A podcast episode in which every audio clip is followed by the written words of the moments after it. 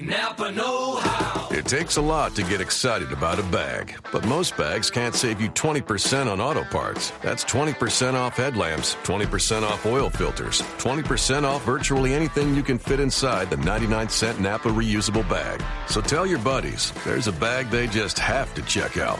Quality parts, helpful people. That's Napa Know How. Napa Know How. At participating Napa Auto Parts stores while supplies last. Minimum three items. Exclusions apply. Offer ends 10 17 You are Locked On Mavericks, your daily podcast on the Dallas Mavericks, part of the Locked On Podcast Network. Your team every day.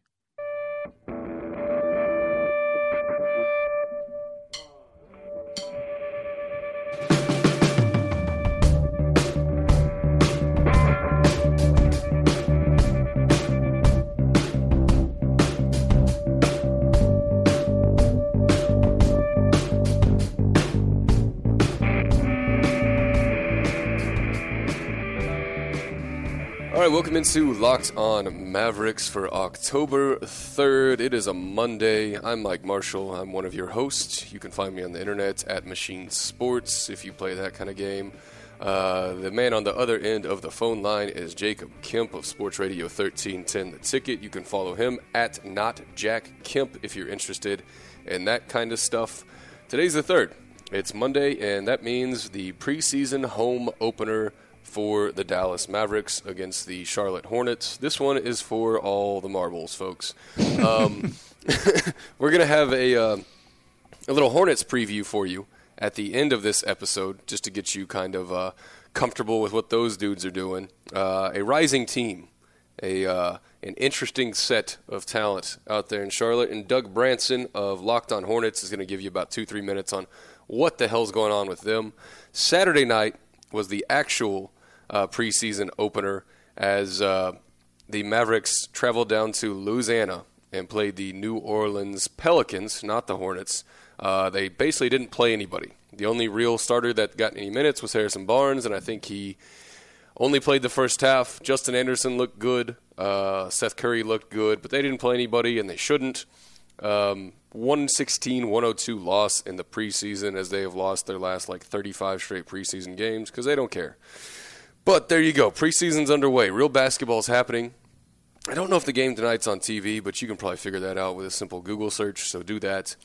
Uh, we might talk a little bit about it tomorrow if we actually get to see any of it. But uh, what we're going to do today for you is uh, do some histrionics. Look over the last five years and the uh, team building efforts of the Dallas Mavericks starting after the championship year, which gives us a nice round five years to uh, kind of dig into and uh, give you our ideas of what they did, what they should have done, um, why the approach has gotten us to this exact point. But before that, let's say hello to Jake Kemp. How are you, friend? What up? What up? What up? You got shirt on? Uh, it's Monday. Yeah, you, the shirt doesn't peel off until Thursday, maybe Friday. But yeah, Monday. Monday, uh, we're our nips are covered.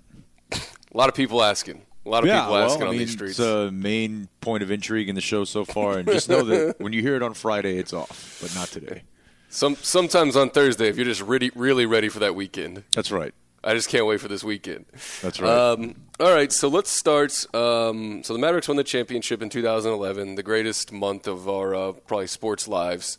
Um, we thought we were going to live forever as the uh, as they slay the Miami Heat, they slay the Oklahoma City Thunder, they destroy the Lakers, and they uh, come back on the Portland Trailblazers, and it was all magical. And I think around about that time, the Rangers were actually getting good, so I was certain I was living forever. Um, but then they head into that off season, and there is an obvious um, elephant in the room, uh, and that would be Tyson Chandler. Um, he was with the Mavericks for one season, uh, all because of the uh, what physical that he took with the Thunder that got like shot back, That's right. and he had to stay a Bobcat um, at that time. And then the Mavs pulled a trade for him, and he was there one ye- one year and somehow became everyone's favorite Dallas Maverick in about uh, four months' time. I mean, he was awesome. He was really stinking good. But then they uh, they make the decision to let Tyson Chandler walk um, after the championship season. So you go into the 11-12 season uh, with Brendan Haywood as your starting center, which is something I either uh, just scrubbed from my memory because I didn't want it, or or he just didn't have that big of an impact and I just didn't remember it.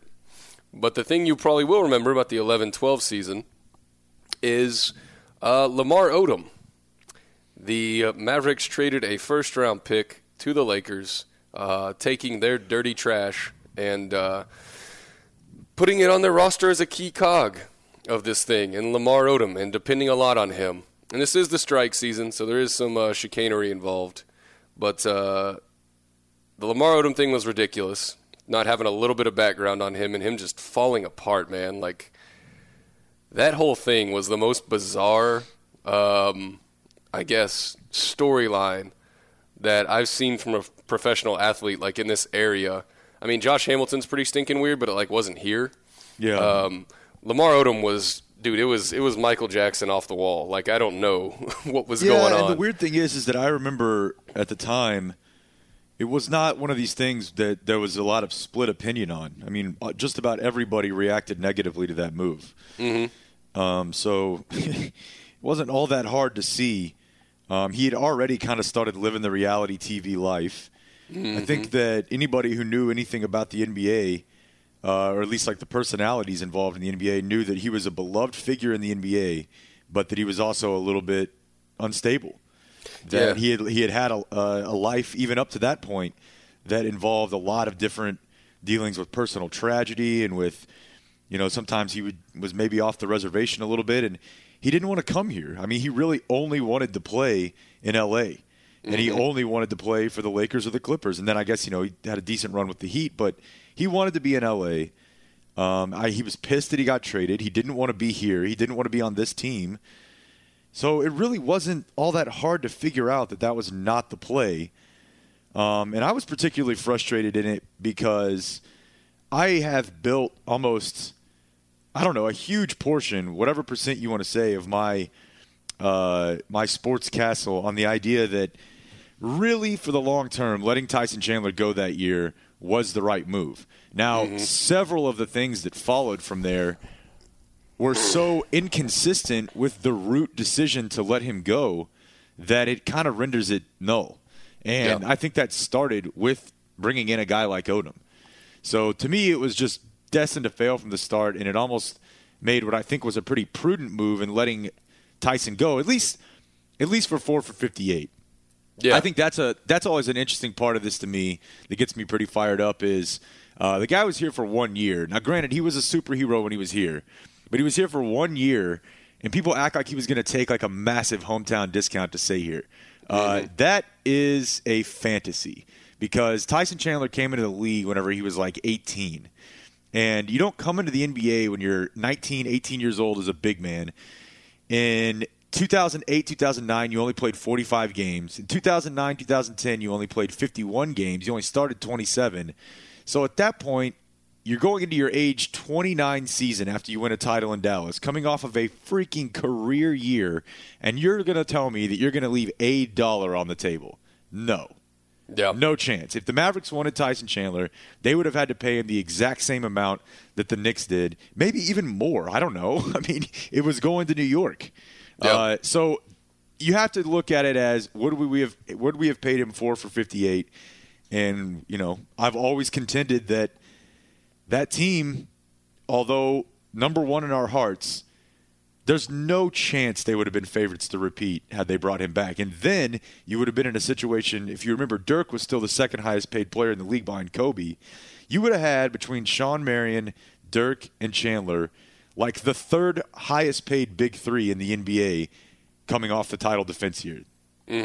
I just don't really know that you had the young talent around those guys to sustain that in any sort of reasonable way. Yeah, I mean the only uh, guys that were, I guess, on the um the uptick on that roster were what Roddy B, Dominique Jones, um, Jet was on the tail end. Brandan Wright was, you know, giving you something, but uh, whenever Rick would let him play, He's a role think- player. Yeah, and I think a lot of what went wrong with Lamar Odom might have been Rick. Like quite honestly, uh, he might have learned his learned a couple, uh, you know, coaching tactics that um, he didn't know back then, um, and they weren't wrong in letting Tyson Chandler go. I think that's an important thing to say and for people to understand. where they messed up is assuming that cap space is a reason a player is going to come somewhere, um, and not understanding that all these dudes just want to play with each other. Uh, and what they've done afterwards, like you can you can make a smart move and follow it up with four dumb moves, and it doesn't matter anymore. You know what I mean? Yeah. Yeah. Like, like at at some point you are um, you are what your actions are, and that's a team that doesn't develop talent um, outside of you know what two guys, Dirk and Devin Harris, long term, and I just feel like. Uh, it's such a weird situation we got put in with them telling us that they understood the CBA better than everyone else, uh, swearing that they're the smartest person in the room that read the uh, the fine print, but in the end, being being right about it, but making such poor moves uh, subsequently that it didn't matter. Yeah, Um, I agree. Something, something smart they did that uh, that offseason leading into 11-12 was sign Vince Carter. And uh, Vince Carter was great when he was here. Like I have zero problem with uh, what Vince Carter did. Like he was a totally different dude than what I'd heard of. Um, they got him cheaper than they should have because of uh, they promised him a, a, a dollar figure, and then they ended up re-signing everybody, and he was standing there basically with his hands open, like you said I'd get this, but this is all you have left. And he was never really happy about that, so I knew he was going to bounce as soon as that three-year deal was over. But getting Vince Carter that cheap was was uh, was pretty legit. Um, Brandan Wright was a you know uh, we might have fonder memories of him than people nationally around the league, but he was on the uptick, and we all I always knew he'd be traded for something because Rick just never trusted him to play that many minutes, and I guess time will tell if Brandan Wright's anything.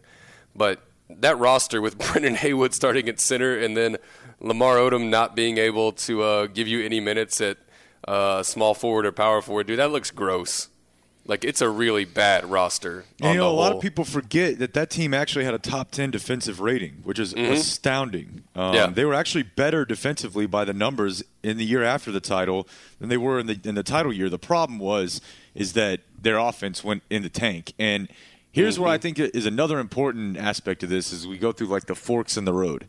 So I'm not exactly sure that it excites anyone to become recent Atlanta West, but I think mm-hmm. it's better than what they've been because it's not so much that okay, so they obviously misjudged how important cap space was, but I think they also misjudged how attractive their market was because Sure. like they may not be I still think that it's one of the 10 most attractive markets in the NBA. Mm-hmm. It's just that whenever there's only 3 big name players on the market every offseason uh, and you know if one or two of them are going to stay with their own team uh, being the eighth most attractive market is no better than being 28th. Yeah, Uh, no, they're they're like the seventh. They're like the seventh best franchise. The problem is there's only four to five game changing players. Right. So if the, if I were to say that I would, the one thing that I would have done different, and I definitely did not think this at the time, would have been to to start signing uh, B level free agents on day one. Yeah. And if you if you assemble enough of those dudes, let's say you get three of those dudes, it's Goran Dragic at the time, even Kyle Lowry, guys who pretty much ended up turning into max players. If Yeah. you would have been able to sign those guys at that time, given the way that the cap increase so basically, I think if they would have known that the cap increase was happening, even if it was going to happen five years later, I think they either would have kept Tyson or they would have started signing an assortment of more middle, you know, B level, not like you know backups, but B level starting players right away. Yeah. Um, because the thing that I it's always driven me insane that no one brings up whenever this argument uh, surfaces is the reason they didn't want to bring Tyson back is not because they didn't want to pay the luxury tax. The Mavericks had paid more luxury tax than anybody this side of the Knicks before that title year. It had nothing to do with not paying the tax. It had to do, in my opinion, anyways, with the with the limitations that being in the tax puts on you. So, for example, the next year, uh, Kid and Terry were both free. Yep. So if you had signed Tyson, you would have been so far over the cap already that you would have had a choice to make regarding your backcourt.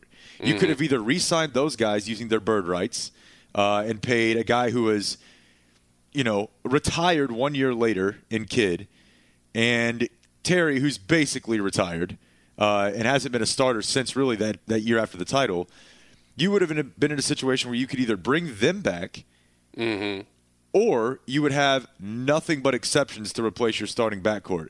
And people talk Yeah. about how bad OJ Mayo and Darren Collison were because they were. OJ Mayo and Darren Collison made about five times the amount of money that you would have had to replace both Kid and Terry if Chandler was here. So Yeah.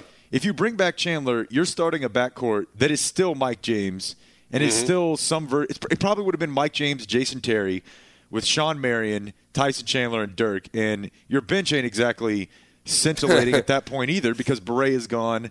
Um, you've dicked around all your picks, which is a whole other aspect of this, but Right. the team that Chandler would have been coming back to after that one year of a four year deal would not have been anything close to the title team. Yeah, and a team that basically built a title contender off of uh, B-level balanced players, two-way players, uh, very, very smart role players. Like they were the balance of that championship team is, was the difference. All of a sudden, you want to take like the shortcut. You want to take the way out and do like superstar hunting. Like I never got that. Like this is what you're good at. Right. You're you're good at finding dudes that can, you know, might not be, um, you know, all star caliber or even, uh, you know, third team NBA or anything like that, but can do what fits here because you have Dirk and you have that cheat code, and now you're trying to take the the lazy way out and just have somebody come in and fix your roster management for you. Yeah. Um, I guess we can move to 12 13. That was the Deron Williams um, pursuit offseason of uh, 2012 when he uh, tweeted the new Brooklyn Nets logo on July 4th and broke everyone's heart because hey he's gonna he's gonna come home right like that's what players do. Um, that was Elton Brand year. That was Darren Collison year. That was OJ Mayo, Chris Kaman. One of the weirdest years in Mavericks history, not even close. Yeah. And they drafted Jae Crowder, which was a solid pick. This is when they moved back in the draft. Um, I think they ended up taking. Did they take Olynyk or one of the Zellers uh, initially, and then moved back for like three second round picks? Took Sarge, took Crowder, um, and this is the Dirk hurt year. yeah. This is whenever he he tore something in his knee really early on. I still think he did it before they went on their little world tour to Germany, and he was like, "Okay, we did this whole entire thing for me. Like, I'm not going to not play." Yeah. Um, and he comes back and he has to have knee surgery. And uh, let me see how many games he played that season. It is there he is. Uh, started 47 of 82. Uh, played in 53. This is the stupid ass beard season when they were trying to get back to 500. This is the most maddening Maverick season of my life. Yeah. because your superstar is hurt. Uh, he's going to miss 30 plus games. Your roster is garbage. A bunch of one year deals for Elton Brand, Darren Collison, Mayo, Kaman, dudes that aren't difference makers. You don't give Crowder any real minutes. Uh, you wash him out. You get Mike James in here to get you back to a 500 record. Where if you just take the L and you sit Dirk longer than he needs to, you know, be perfectly healthy, play 40 games you get a top 10 pick. Um, I mean, not say they would use it correctly, because I think they ended up using it on the. Uh, they moved back from, I think it was 13 or something to 17. yeah. To, yeah, to 16. Um, and to save a little bit of money that next offseason for Dwight Howard, ended up taking Shane Larkin because they were so obsessed with a point guard. We got to fix this point guard position. But if you had if you had done just pull a Spurs, like whenever David Robinson's hurt, you tank and you go get Tim Duncan. That's the one case in which I'm okay with it. Uh, Yeah. Once the year's already started, if, if, if you know Dirk's going to be dealing with that, that's that's the play for me right there. In fact, though, uh, what I would have rather done as we go through this uh, this list that year, obviously D. Will ended up being a huge bust for the money. Yeah. Dude, I'm just going to rattle off some names to you that would have been major difference makers by this point if the Mavericks had been interested in making a play for them at that time. Uh, you got both Lopez's, who were both free and I think restricted, but still, uh, if you were aggressive about it, Danny Green, Gerald Green. Uh, let's see. Um, Jeff Green, I'm pretty uninterested in that, but uh, George Hill was available. Yep. Uh, Nic Batum was available. Goran Dragic was unrestricted. Ersan Ilyasova was unrestricted. Uh, you you know, Ryan Anderson is rep is uh, basically a copy B version of Dirk, but that that's like five guys right there. Even Chauncey Billups, who was old at the time, Like I think those are dudes that you could have gotten pretty quickly had you not been waiting on Deron Williams. And that was just like the first of many times they'd done that. And you know, I think Oh, they, yeah. they thought the year before that you know, there are people in the Mavericks organization that swear to you that they had everything in place for Chris Paul and Dwight Howard to come here. Um, and that Dwight Howard, by opting into his deal the year before and not becoming free, like screwed it all up. That CP3 actually wanted to come here. Uh, I guess that's right after the, the Lakers trade is nixed. And uh, that Dwight blew that whole thing up. But after that, the inability to pivot to some of these younger players who are now starters and really better than what the Mavericks have at, at their positions now four years ago, those dudes would have been free this recent offseason, except you would have had their bird rights and you would have been experiencing a massive cap spike. They could have kept Goran Dragic and George Hill on this roster, and that would be a pretty significant upgrade, I would say, heading into this offseason or heading into this next season as compared, compared to what they have. Yeah, and this is the offseason where they started a lot of their bad habits. Um, that sitting out first week of free agency, waiting on someone to make a decision. Oh. Um, that's that's unforgivable to me. Um, and this roster that they threw together and uh, tried to convince us that that was something, uh, you know, worth competing with. Like, I'll never forgive them for this season. Like, that's how it works. 2012, 2013. I can't like every time I look backwards in Mavericks history, this is the one that I that I cannot possibly forgive you for for um, so many reasons. I mean, benching Collison for Mike James eventually, um, overusing Kaman, uh, just letting Kaman just try and cook at beginning of every game. OJ Mayo, you know what OJ Mayo is, dude. I mean, come on. And then not tanking whenever Dirk misses 30 games, and then getting back to 500. Why not? Why not? So, Like- because my thing on the the you know not fielding your best lineup and losing games is I think it does damage your culture. But if you've got a bunch of dudes who are only here for one year, there's never Mm-hmm. one a better year. time to do it. Like if you had a bunch of young players on the team that were on four or three, four, five year deals, whatever, that you know are Mm-hmm. going to be here for a long time, and you want them to get used to the idea of you're the Mavericks, you win consistently year in year out, and Dirk is on the floor, then I'm on. I'm not on board. But if he's not going to be playing, and I've got a bunch of you know dudes that I know are not going to be back here next year, there's really no incentive not to at that point. No, it's set up perfectly for you to wipe your hands of it and say next year the whole new year. Like there's nothing that is that is lingering from the previous season onto you, except for if you get a higher pick, you get in the top ten, you take someone like C.J. McCollum. I mean, that's how you change it. Uh, and they chose not to. They chose a uh, 500 record, which you know, hang a freaking banner over that. Um, I guess we can move on to the 13-14 season, which got pretty weird in itself. Uh, that was the second Dwight offseason um, where they're waiting on him, where he eventually signs with the uh, the Rockets, um, and that's Jose Calderon, that's Monta, that's uh, Sam Dalembert. Back when they were back when they were shifting uh, sixty percent of their starting lineup every year instead of forty. Right. Um, it looks like we've got uh, Vince Carter, the last year of his deal. Um, second year, Jae Crowder. Uh, Ricky Ledo, the promise of Ricky Ledo was there. And um, Marion, I think that's Marion's last season. And then uh, Brandan Wright is still on the roster. This was fine. Like, they got Monta out of this this offseason, which was a, uh, a plus, which is actually a, a complete accident. Um, and having Monta going into the next offseason was such a coup for them, especially at that number. Um, but this is like the most blase lineup. Uh, you can't talk me into this contending in any way. And we figured out how quickly, um, you know, Jose Calderon uh, wasn't sustainable here. But, you know, and for the second year in a row, everybody was like trying to give them golf claps for actually fielding a roster. Yeah. after someone left him at the altar in Dwight Howard for the second time. I don't have a ton to say about this season besides it it sucked. I knew their I knew their inefficiencies and they came true. Um, Probably the most uh, fortunate thing is what they ended up not doing, which is not signing Andrew Bynum because yeah, I true. at the time was desperate enough to where I would have been on board with that. Mm-hmm. And there's definitely audio out there of me saying, you know, what's wrong with Andrew Bynum? right, a Other lot. than the fact that he's clearly had degenerative knees, he also didn't really seem to care about basketball. Uh, but there were a number of other uh, dudes who were free at that time that, again, in retrospect, could have been very helpful for you. Guys like Kyle Korver. Mm-hmm. Um, you know, even McBob, Al Jefferson, dudes who are again, these are the type of guys I'm talking about. Right. They're not going to be in the top. Paul Millsap was free that year. I would have 100%. Paul Millsap signed for two years and 19 million dollars with the Hawks That's nuts. at 28 years old.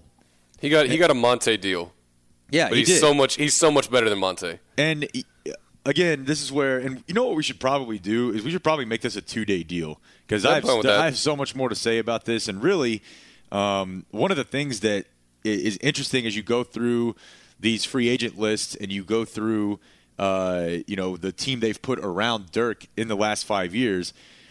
It's certainly not his fault. I would never couch it as a fault or a blame, but there is something to having a player who, I mean, first of all, you you can't you're not going to sign David West whenever you have Dirk, Right. or could you? Yeah. like that's what I've always kind of thought. Like I mean, Paul Millsap and Dirk are not a good fit together, but if he's going to be two for 19 million dollars. Man, I just feel like I could find a way. Like I could find Yeah. a way. If I can find a way to play two point guards, let me find a way to play two bigs. It's Yeah. sta- stagger the minutes. Two bigs who maybe don't really defend all that well, but stagger the minutes so that you know there's there's a way to pull it off. And and I so I guess like what I'm saying is, as great as Dirk is, there is something about there always has been something about his style of play and his game that makes it a little bit more difficult to build around than a traditional superstar and and a traditional superstar big. Is that fair? Yeah, that makes sense. I mean, his deficiencies are so deficient, like um, of what he can't do. Um, it's he's just a polarizing skill set, and that's what it is. And it's hard to work around that. Like he is, he is a uh, he's a panacea for your offense, but there's so many other things that go into basketball than just you know uh, getting good looks up. And if you can, you know, talk yourself into a backcourt of Jose Calderon and Monta Ellis, then you can you can talk yourself into Paul Millsap and Dirk Nowitzki. Yeah, Like and- I don't see any difference. like what do you?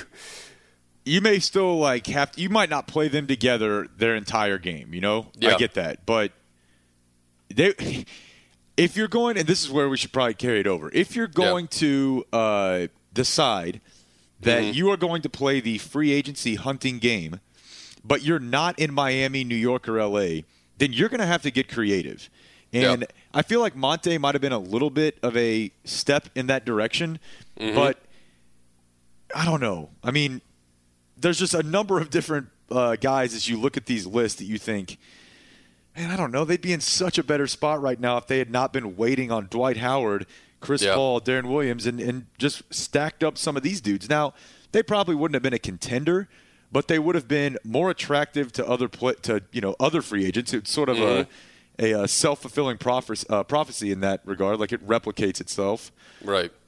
and at the same time, you're probably a little bit better. So you're Yeah. maybe five to ten wins better every year, while Mm-hmm. also being uh, a team that is probably more attractive to other pending free agents. Yeah. It's it's actual team building versus throwing yourself at the feet of a free agent. That's what it is, man. Yeah. And one takes a lot of work and takes a big scouting department and a lot of patience and discipline, and the other doesn't. And if you can still win 45 games a year and uh, you can still sell out and you're still riding high off of the uh, giant bong rip that was 2011, then you know there's no negative repercussion for them. That's what's so funny to me. Like I can bitch about it all day, but there's no negative repercussion for them. Like the check's still clear. Yeah. So I guess we can carry over some of that 13-14 stuff. We'll talk about 14-15, the Rondo year, the Parsons uh, Oh. freshman year, uh, DeAndre. Uh, 15-16. On second and, thought, uh, let's just not. let's just not do any of that. And then, uh, and then signing Wes Matthews. Um, Jake, thank you for your time. yes, sir. All right, we're going to uh, hear from Doug Branson of Locked On Hornets. He has a little light preview for you about what the uh, Hornets are up to before tonight's preseason home opener for the Mavericks. All right, thanks for listening to Locked On Mavericks. The two big storylines for the Charlotte Hornets heading out of training camp and into this first preseason matchup with Dallas number one, injuries, and number two, the starting center position.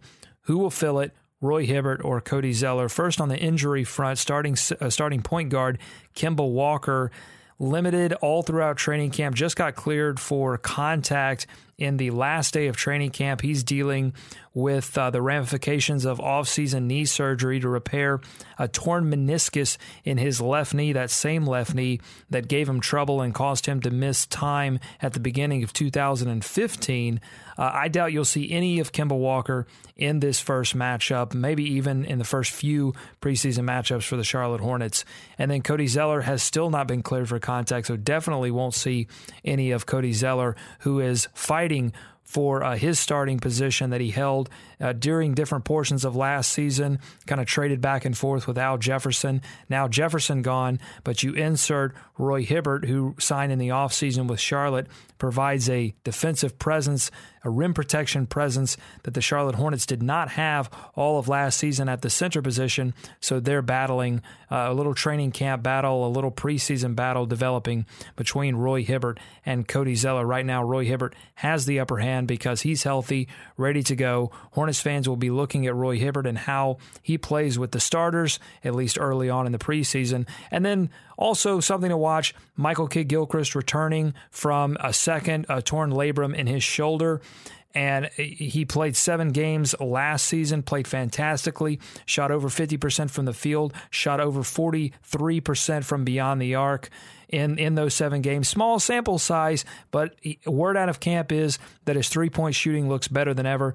Hornets fans will be looking at MKG, seeing if he looks confident from beyond the arc, and he's always confident on defense. Always fun to watch on that end of the floor. From Charlotte, Doug Branson, Locked On Hornets.